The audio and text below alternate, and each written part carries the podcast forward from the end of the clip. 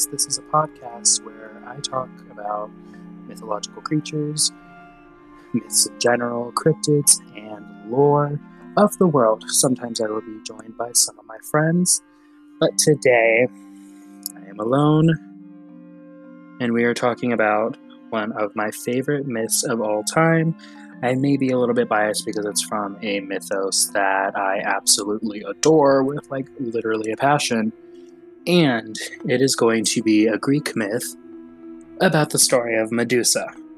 now, the story of Medusa has been talked about in many different forms by many different people, so it's something that can be kind of misconstrued or even lost in translation.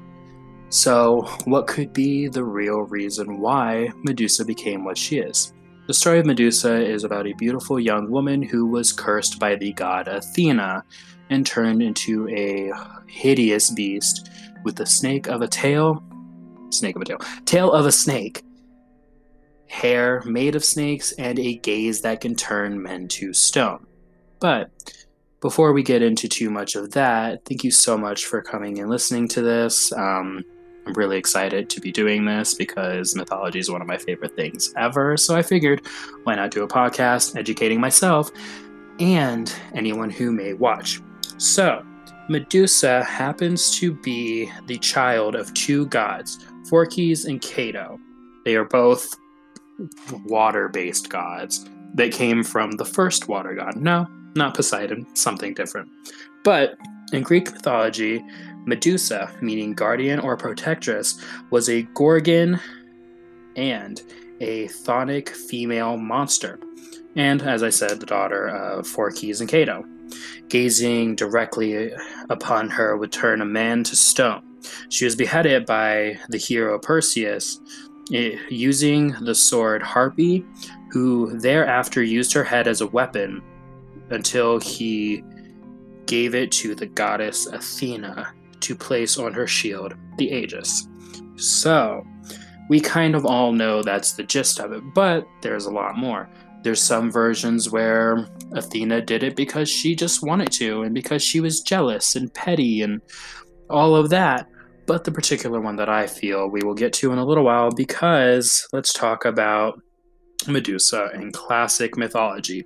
So, in classic Greek mythology, there are three, count them, three Gorgons, which consist of the Gorgon sisters, obviously, Medusa, Stheno, and Uriel. and obviously, they were the children of the ancient marine deities Phorcys and Ceto, as I've said several times, but the spelling varies depending on the accounts. Um, their genealogy is shared with the other sisters named Gray, which are also the children of those same people. Uh, and they're kind of like the Fates, but not really, but they'll be like their own thing. Aeschylus, I, I apologize if I am pronouncing that wrong, Prometheus Bound describes them thus. Near them, their sisters three, the Gorgons, winged, with snakes for hair and hatred for mortal men. when this was a very prevalent thing in Greek mythology. Obviously, we all know about the Minotaur and the Centaur. There's always something in Greek mythology that happens to be half human, half something else, and this is obviously no difference. But the thing that doesn't make sense to me with the way that they were described, the only thing that describes Medusa having wings happens to be a decorative piece in stone where she's surrounded by snakes and has angel wings. And before we get too too more into Medusa, that doesn't necessarily make sense with the third sister, Uriel. I don't know if I'm pronouncing her name right, so I apologize, but she's normally depic- depicted as a slothy kind of Gorgon. Like she is really big and unless her wings are like dragon wings, she's not going to be able to get off the ground. But while ancient Greek vase painters and carvers envisioned Medusa and her Gorgon sisters as being born monstrous, sculptors and vase fa- painters of the 5th century started to picture her as being beautiful as well as horrific. However, in late versions of Medusa's myth, related by Roman poet Ovid, Medusa was originally a beautiful maiden, the jealous aspiration of many suitors, and priestess in Athena's temple. What we're about to get into is a little bit triggering, so here's your trigger warning. I apologize, but this is part of the actual myth. This is also the one that I believe to be mostly true, with a few changes just because Athena was not necessarily a jealous god like some people think she is. Anyway, she was raped by Poseidon in Athena's temple. The enraged Athena transformed Medusa's beautiful hair into serpents and made her face so terrible to behold that the mere sight of it would turn men into stone. Ovid's tellings, Perseus describes. In Ovid's tellings, Perseus describes Medusa's punishment by Athena as just and well deserved. It comes full circle in retrospect that Poseidon, a man, defiled her, and Perseus, a man, ultimately killed her. So her backstory is a little bit tragic, and quite honestly, this is the particular version of the story that I happen to think is the most realistic, just for the fact that Athena wasn't necessarily the petty god. Like, she wasn't Athena who got told that women were prettier than her and locked them away or let bad things happen to them or had her son Eros kidnap somebody who he ended up falling in love with. Like she's not this petty. She's also definitely not as petty as Hades who fucking we can already tell by modern and western adaptations of him he's literally so petty. Anyway now we're going to talk about her death. In most versions of the story, she's beheaded by the hero Perseus, who was sent on a quest to fetch her head by King Polydectes, which again, I apologize if I am mispronouncing that. And it was supposed to be a gift.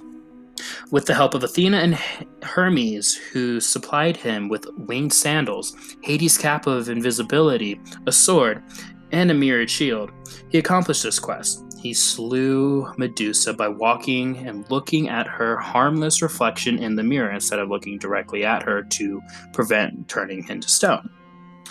By some accounts, the hero severed Medusa's head from her neck, and then two offspring sprung forth because Medusa was, in fact, impregnated by Poseidon. The offsprings were the winged horse Pegasus and the golden giant Chrysaor. Again, I apologize.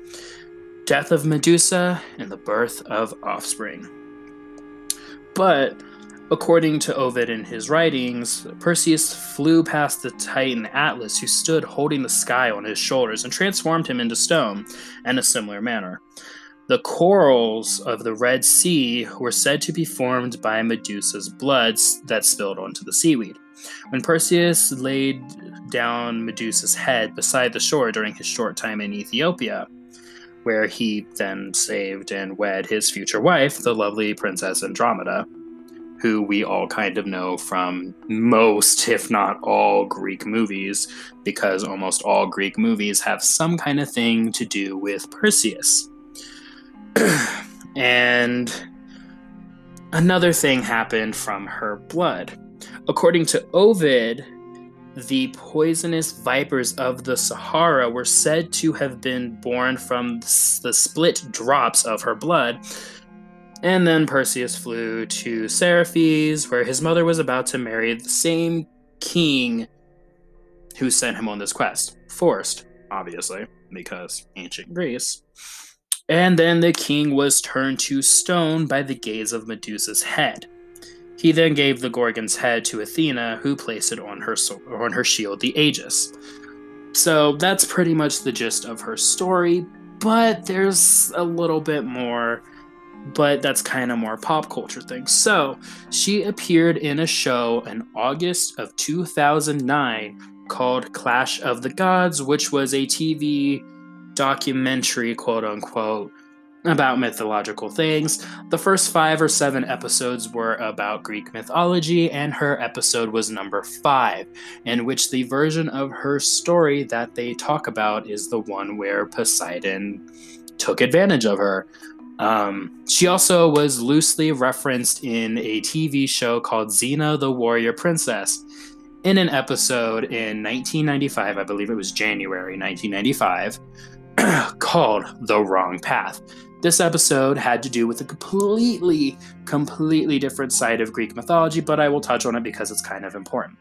In this episode, Hera, jealous of Hercules, which we all know, killed his family, which sent him into a horrible, angry rage where he literally killed practically everybody in this he the medusa-esque creature was called a she demon which was more close to an indian gorgon type thing which i will get into later and also i don't remember the name off the top of my head but they were more feminine and beautiful. So they were the tails of a serpent and the upper body of a gorgeous woman but they were bloodthirsty they had no ability to turn people to stone, from what I remember from the show, but that's kind of the closest thing in something themed after Greek and Roman mythology that is not directly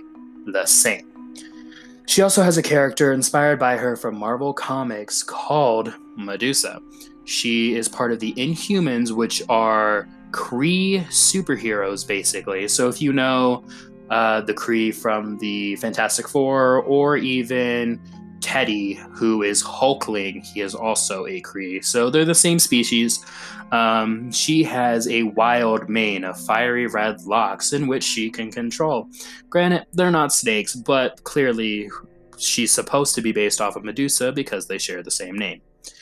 Meanwhile, in children's pop culture, Medusa has been put in practically any show you can think of Grimm's Adventures of Billy and Mandy, most likely Adventure Time, and also My Little Pony. There is a character in My Little Pony who was a supervillain called Mane-iac. Granted, her design was more so based off of the Joker from DC Comics because her color scheme is purple and green. But, but, but, but, she has green, uncontrollable locks that kind of resemble snakes in game appearances, she's been in almost everything you can think of. If it has to do with Greece, she's probably in it. She was in the God of War series where Kratos was scorned by his family and goes on a murderous rampage, killing everyone in Greece. And Medusa happens to be one of them. And if I remember correctly, she was in the first game, and then the other two were in the later two games. And then after murdering his entire family, he flees to Sweden and Norway and starts living among Norse gods, where his son is the incarnation of a Norse god. But we'll get into that once we start diving into Norse mythology. Other pop culture things, this one's a little bit more fashiony, quote unquote, but the House of Versace, or Versace, because it depends on how you say it, their logo is a Medusa head. Medusa's impact has gone everywhere from Rome, Italy, like specifically Italy, like lots of Italy. um, so it's Greece, Italy, and then even some in like the UK. Like Everyone around the world has at least one thing or has seen something that is referring to the legendary Medusa.